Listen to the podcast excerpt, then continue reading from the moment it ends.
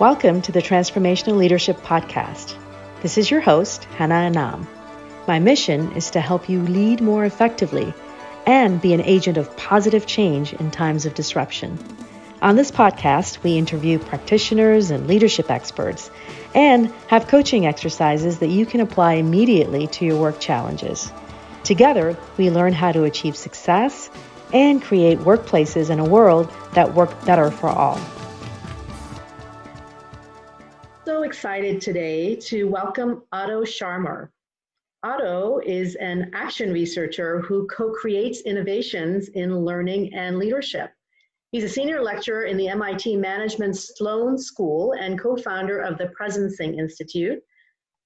Most recently, Otto and his colleagues launched Gaia, Global Activation of Intention and Action, a free online learning journey geared toward profound civilizational renewal. Welcome, Otto. Thank you very much, Anna, for having me on. Uh, Otto, I know that you're this probably this really smart person because you're a senior lecturer at MIT. And so I wanted to start with a very serious question. What's your favorite ice cream flavor? My favorite, one of the many, you mean? Well, the Colbert one, right? The Ben and Jerry's Colbert. I think uh, a classic that never ends probably is also the Cherry Garcia. So I would pick. Oh yes, yes. My, Cherry Garcia is my husband's favorite, and so we usually have that in our freezer. All right, so we're here at a pretty historic time in the middle of this pandemic, which for most of us, it's the first kind of thing that we've experienced in our lives that is as disruptive as it is. And being in the middle of this pandemic, I know so many of us are wondering what this emerging future will be like. We're trying to talk to futurists. We're trying to sort out when is this economy going to recover? We're trying to figure out what's happening in our industries with technology trends. And recently we had Satya Nadella talk about how you know digital transformation has been speeded up. About two years of it has been speeded up in two months as consumer habits and the industry has changed. So, do you have any thoughts uh, about this? And how do we get into sensing what this emerging future is going to be like? I mean, first, uh, connecting with the felt sense, I would agree, kind of the last two months we probably had like half a decade's worth of uh, events, right? And uh, I also sometimes feel like the last three, four years, right, ever since 2016, I, I must have aged like two decades or something, right? So, so there is like time is not just chronological time. Time is also it has like qualities, right, of being more dense, being more accelerated, or and i just want to acknowledge that you know that that's kind of probably how many of us feel how much really has changed the last few weeks. So we are having this uh, conversation here mid mid may and so ever since um, mid march right so much change has happened. So that's the first thing we notice the second thing i would say is how different. There is no such thing as the future right? We all know that the future is not what happens to us. So it's not like, oh, what is going to be, right? So the future is what we do with what happens to us. Oh, can so we stop it, there? Can we just stop there? I just want to repeat that. Can you repeat that? Because I think that's such a profound statement. I think we think of future sort of like as we think of stories, like there's a beginning, there's a middle, and there's an end. Yeah. And you know we're waiting for the end so that we can come back to you know some form of normalcy. But i really want you to repeat what you just said. Yeah. i think it's so profound. Yeah and, and therefore uh, because it is uh, so i mean just to follow your train of thought therefore we ask the experts then though then we know the answer. And i say no that's not how it's working. The future is not what happens to us. So it, the future is not what like you ask an expert and then you know the future is not what happens to us. The future is how we respond to what happens to us. So the future is emerging from the quality of how we respond in the current moment to what's happening to us. So, what is happening to us It's the disruption and the response. And that, I think, that statement applies both to an individual level, right? Because I can be stressed, I can be panic, I can be fear driven, and you know move into panic, uh, you know, purchases, or I can participate in compassionate action. I can team up with my neighbors. I could, you know, help out in my own community. So we see a lot of both of these phenomena. And, and when we look at, for example, it also applies to leadership, of course. So, so it applies to the individual level, but it also applies to, to leadership, particularly to country leadership, as we have seen. So, when in um, early January, Chinese authorities, for the first time, publicized uh, internationally the virus and kind of uh, and it the, the risk factors, it took the Southeast Asian governments like Singapore, Taiwan, Hong Kong, and so forth, three days to respond, right? Then kind of they so they kicked in with the screening at the airports, and so and they kind of prepared all the um, uh, rapid response mechanisms that uh, you know were in part already in place, but they activated them. It took us weeks, right? So whether in the US, whether you say it was six weeks or eight weeks, people are debating. But it took us a long time before really responding to the situation. And the difference between three days and six weeks is 80,000, right? 80,000 deaths and counting. So that's so it's not the future is not happening to us. The future is a function of how we respond to the disruption of the current moment. And if wow. we take that more. And so, yes. And I just want to pause us there because what you just laid out is how high the stakes are. And how, to me, what I'm hearing in that is how our leaders, whether it's ourselves, right, because we're all leading ourselves, and leaders of communities, countries, organizations, how their ability to respond has high stakes. It has high stakes for so many, certainly for ourselves as leaders, but it has high stakes for so many of the people that are in our care and in our charge. And so, yeah, that's a really great point. And the difference in response eight weeks 80,000 deaths to three days.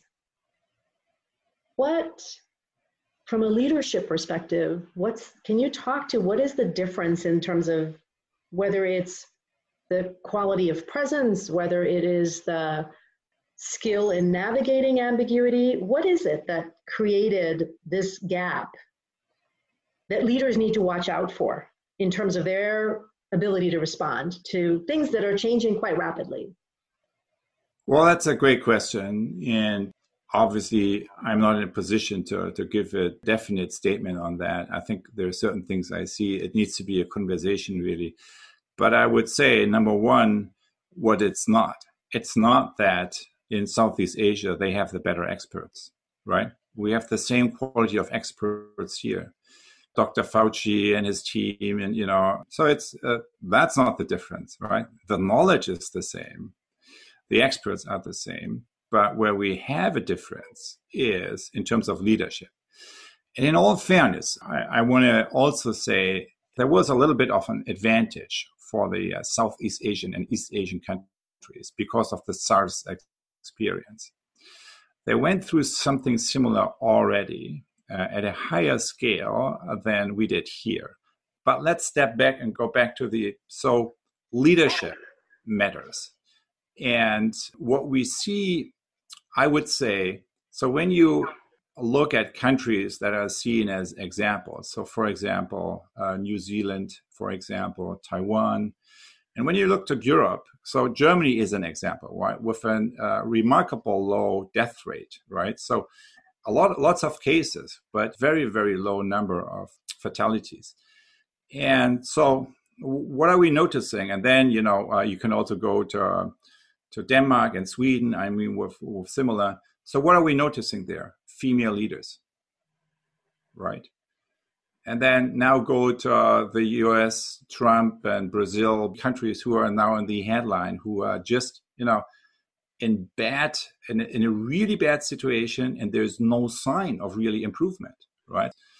So when you, when you look at these examples, it's about a leadership that puts the ego in the center, right? That is trapped into seeing everything only from the me, me perspective.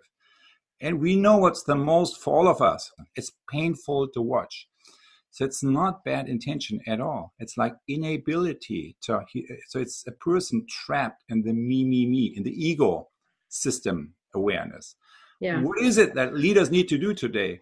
They need to move beyond the ego system perspective and adopt a more system wide perspective. I call it ecosystem perspective, right? A shift from ego to eco, from ego system awareness to ecosystem awareness, by which I mean to look at a situation, not just from your own angle. Yes, you do that too, but also through the eyes of all the relevant stakeholders that you are dealing with.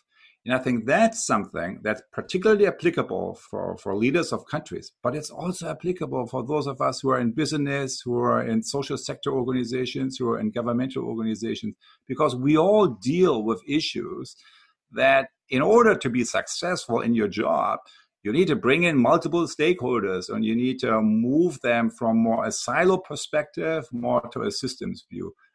Yeah. So beautifully said. You know, leaders matter more than ever in times of disruption because stakes are really high.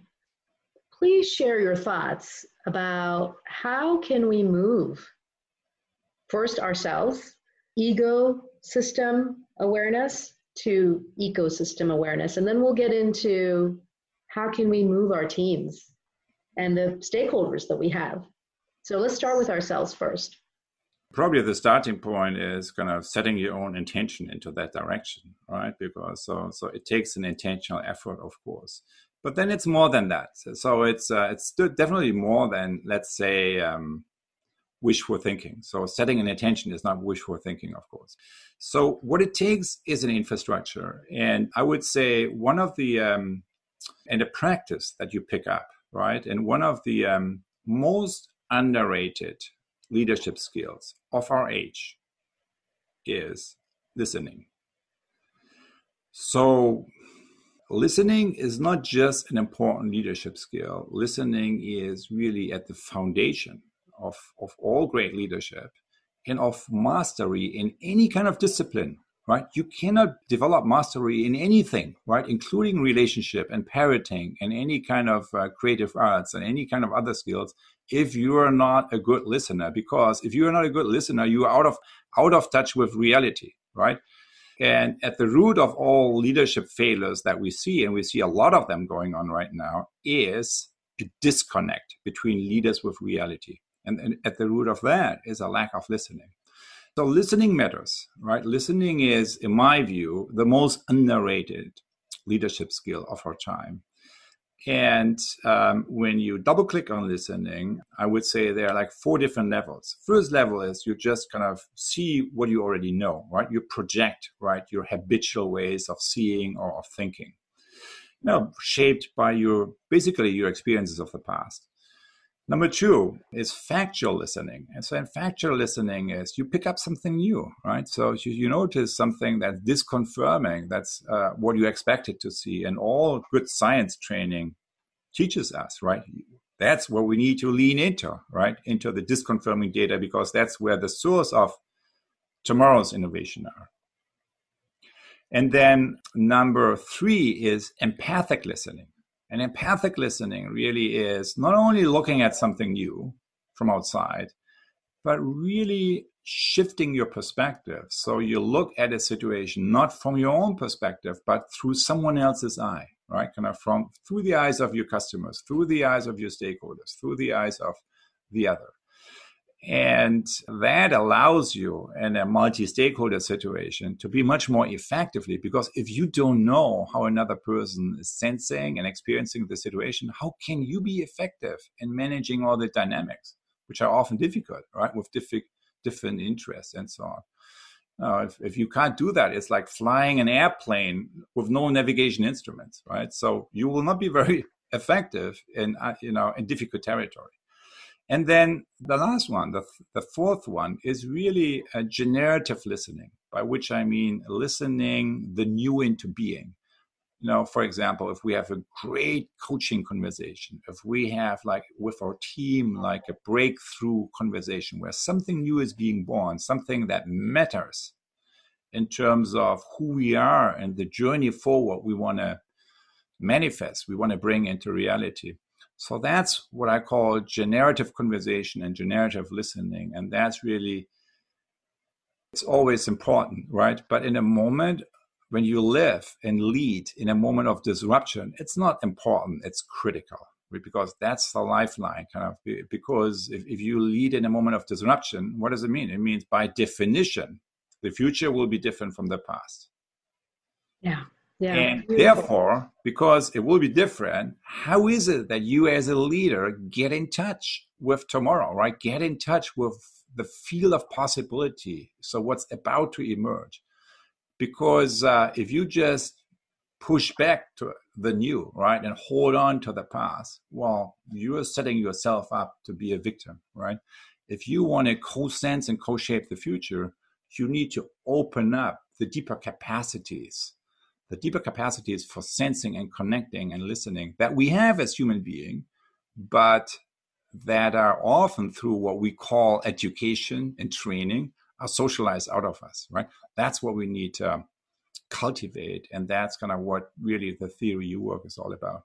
Yeah. So I want to, you mentioned Theory U. Would you share a little bit about um, what Theory U is? Well, Theory U is it's an approach to awareness-based systems change.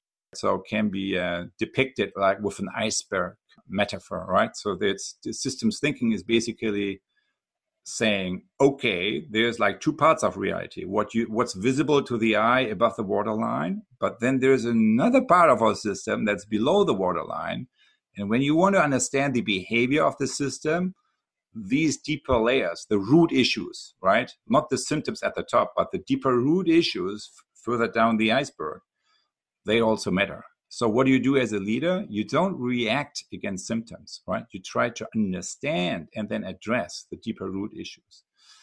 And in the case of you know, awareness-based systems change, we differentiate between three layers there, right? Structure, right? Structural issues, and then paradigms of thought, like underneath like the, the mental models that we operate with. And the deepest layer is something that I call source, or that could be also called awareness, right? The source of our creativity, the source of who we are, the source of our attention and intention.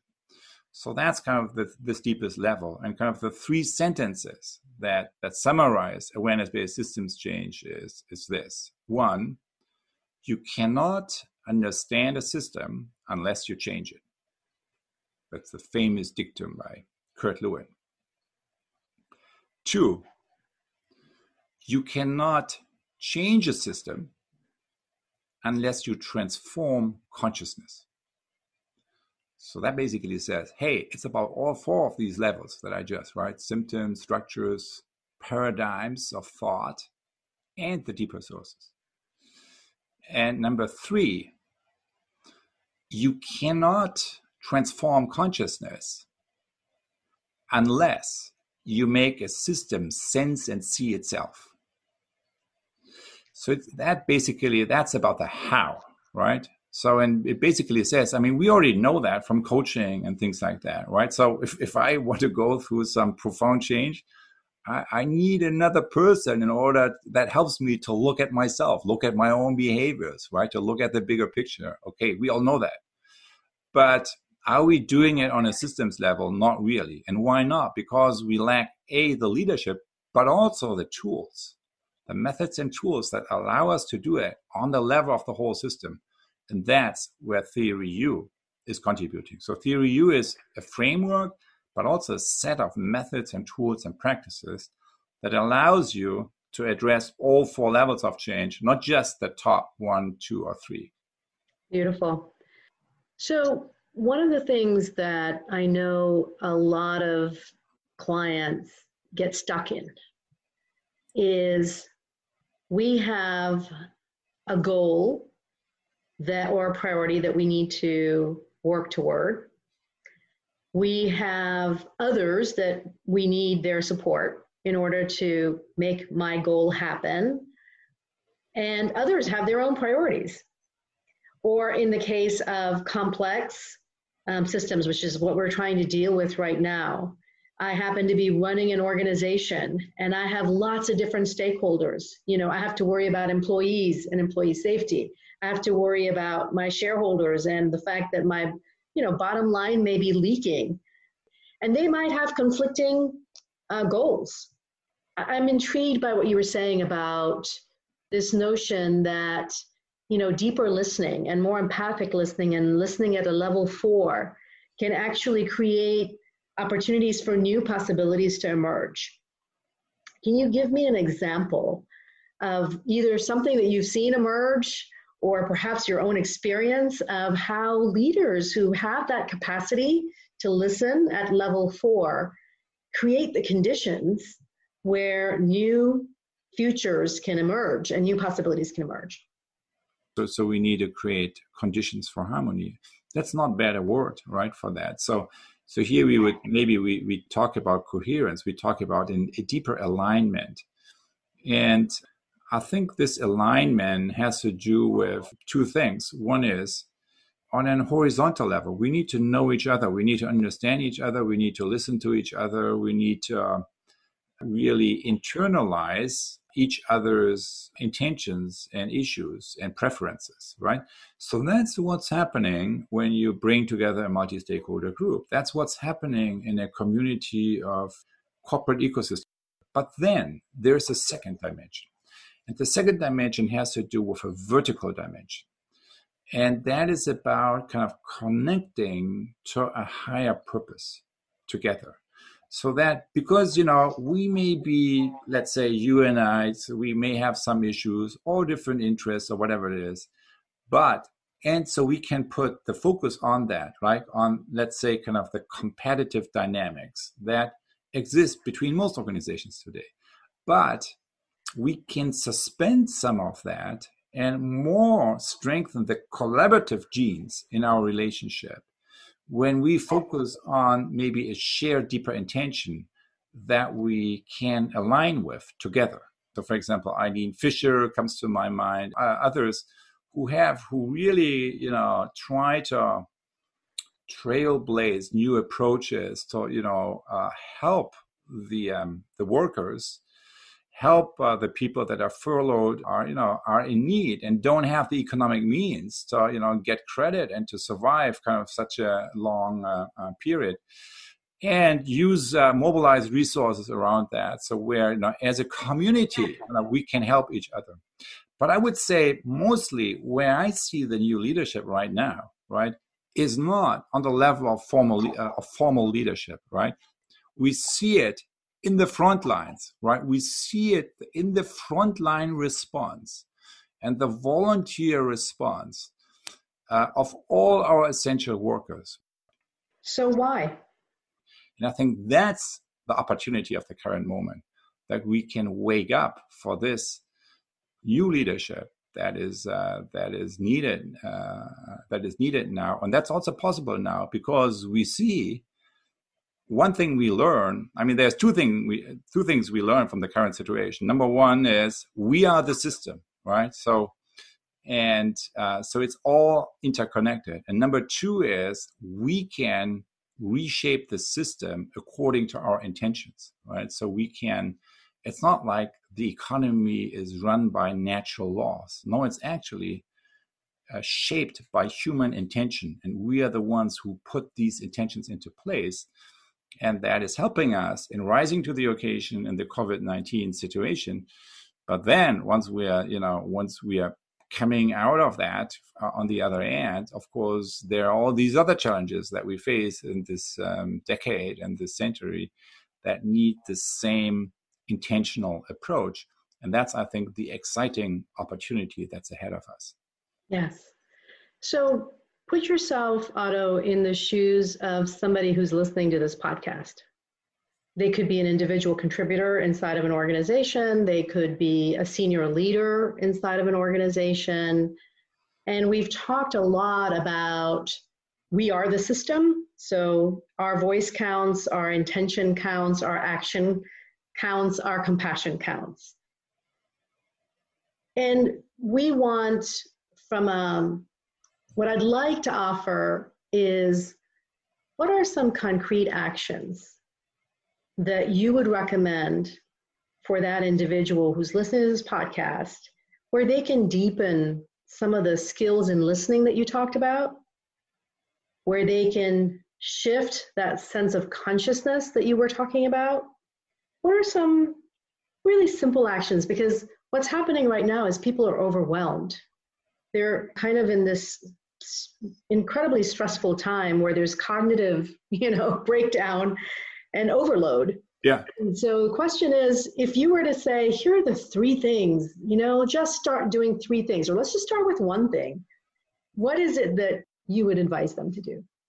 So three things. I like three things. So so here are three things that I would suggest. Uh, one is each day create a moment of stillness for yourself. So that can be most people do that in the early morning before others uh, get up and the chaos starts, right? And before you maybe uh, look into the inbox or into your device, uh, even, uh, or it can be late evening. So when you know things have calmed down, it can be. I have found, and many of us do it now. Have found a, a, a wonderful opportunity is also take a walk out in nature, right? And you know solitude in nature and kind of is um, one of the nature is one of the gateways to our deeper ways a, a, gateway to our deeper sources of knowing. Do that for yourself right? Do that for yourself kind of uh, allow yourself these moments of slowdown so where you can tune out of all the noise basically and tune into whatever it is that's most essential for you this kind of little moment of slowing down, of connecting with, you know, your own sources helps you to be a lot more intentional and relaxed. So when something happens, you are not as reactive, you are more re- relaxed and you can tap into a more calm and grounded energy. So that's number one. Number two is find a person, right? Or find a small group of people you can have a deep listening conversation with. Truth is, no one can do this alone, right? So we need each other. And the each other can be one other person. So who can really, we, we talked about the four levels of listening. So what is a good other person? Somebody who can listen on level three or four, right? Deep listening, one way or another, who is not interrupting you, who is not judging you, who is not just throwing questions at you without, you know, real listening. So we know who these people are. There are some of these people who can do that. The third thing is realize that what we what that what happens in your life is actually something that happens globally right now. We all are part of a much bigger moment where something is ending, right? An old system is ending and something else is wanting to be born. And try to be part of that conversation one way or another. And one way you can be part of that conversation is go on GaiaJourney.org, right? It's basically every other week, kind of there's like uh, calls, like uh, where you can tune in. And so, where, you know, this process of deep listening is done not just by one or 20 people, but it's a group of 7,000, right? And it happens in different language groups and you can meet new people. And so it's, it's a way of really tuning into how other people, what other people are experiencing in this situation, and then allow your own process to continue. And also, it's a place where you can join discussion groups around impact areas, whether you want to activate your own change initiative around regenerative agriculture or new ways of you know well-being and health or, or other areas so there's like ways of how to connect with other people who may be interested in the same question or undertaking similar initiatives in a different context, in a different region. Yeah. it's such an important time, I think, for us to reimagine, to reinvent, to work with others to generate not just change on the outside that we're called to, you know, it might be the environment or it might be health or it could be anything else to generate that change on the outside. But what I love about what you're talking about is that sense of generating that change on the inside, because that change on the inside, that change in our consciousness is kind of at the root of any change that we can help make happen with others. And so it's a beautiful place to um, go explore. And I look forward to going and exploring that, that Gaia. Um, I want to, in closing, Otto, read from a book that I had bought maybe five years ago that you co authored. And this book is called Presence.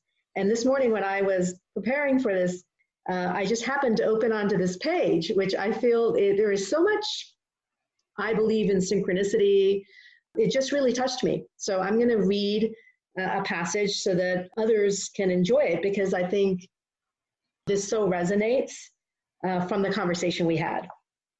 So in this passage, uh, it's from page 111 in your book. It says, Yes, at the bottom of the U, you start to see the future that wants to emerge as people spontaneously enact new ways of being in the moment. We all have our own experiences of this. For me, when I'm part of a social field that crosses the threshold at the bottom of the U, it feels as if I'm participating in the birth of a new world. It's a profound, quieting experience in that I feel as if I've been touched by eternal beauty.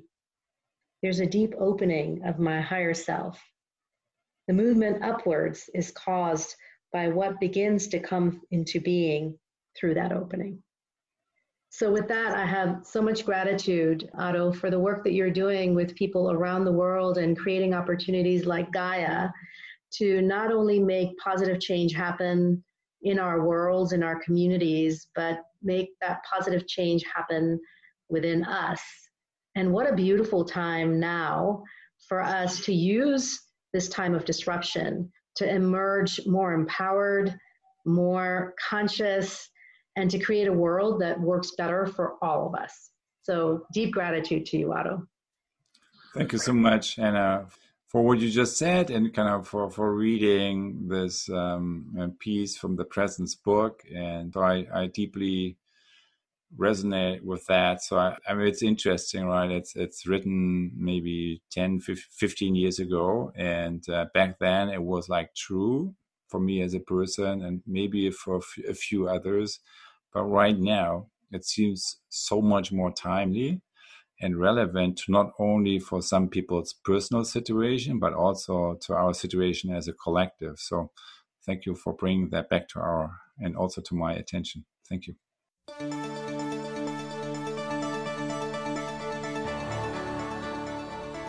Thanks for listening. This is your host, Hannah Anam. Please rate, comment, and share our podcasts with those you care about. Be the leader who helps others grow and thrive in times of disruption. You can visit our website at www.transformleaders.tv. There, you'll find other great tools to grow your leadership and be a force for good in these times. Until the next time, my friends.